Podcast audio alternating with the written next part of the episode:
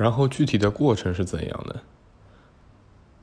首先，比如说一个请求方请求香港本地的行政机关对某个疑犯实施抓捕，那么香港的行政机关会进行审核，如果审核通过了，那么就会由香港最高的行政长官进行签署逮捕令，然后把这个疑犯逮捕起来，移交法庭去审讯。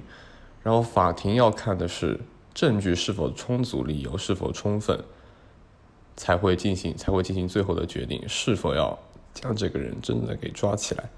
如果说不符合的话，他就会把他无罪释放。那么，